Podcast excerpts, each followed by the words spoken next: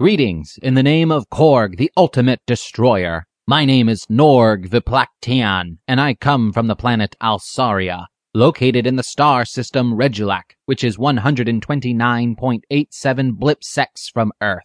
Currently, I'm learning planetary science at my school, so I spend most of my days studying. It can be very boring here at times, so I'm always looking for someone to talk to using my intergalactic beaming device. It scans my face and sends it out across the galaxy where it will find someone for me to talk to and then beams their face back to my device. It makes this weird buzzing and beeping noise, and then I see someone's face right there in front of me. Wow! I wonder, who am I gonna see now? Today, I needed to get away after my science finals, so I went to my favorite place on Alsaria, the mountains of Krunt Vordub.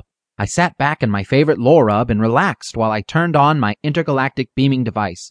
I pointed it out to the galaxies and waited for someone to answer. To my amazement, a human boy with brown hair and green eyes answered my call, and he looks like he's the same age as me. Gorkin! I greeted him as he waved back at me. His eyes got very big when he saw me, and he flashed me a wicked smile. I can't believe it! A real live alien, he shouts. Hi, my name is Christopher. What's your name? Name? Perplexed, I try to make the same sound as he did, but his language is foreign to me. It's unlike anything I've ever heard.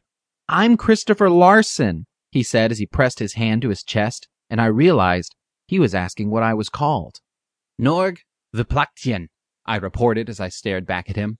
He seemed incredibly happy, and this made me happy too. He asked me another question. Where are you from, Norg? To tell you the truth, I must have looked confused because I did not quite understand what he was talking about. My planet is Earth,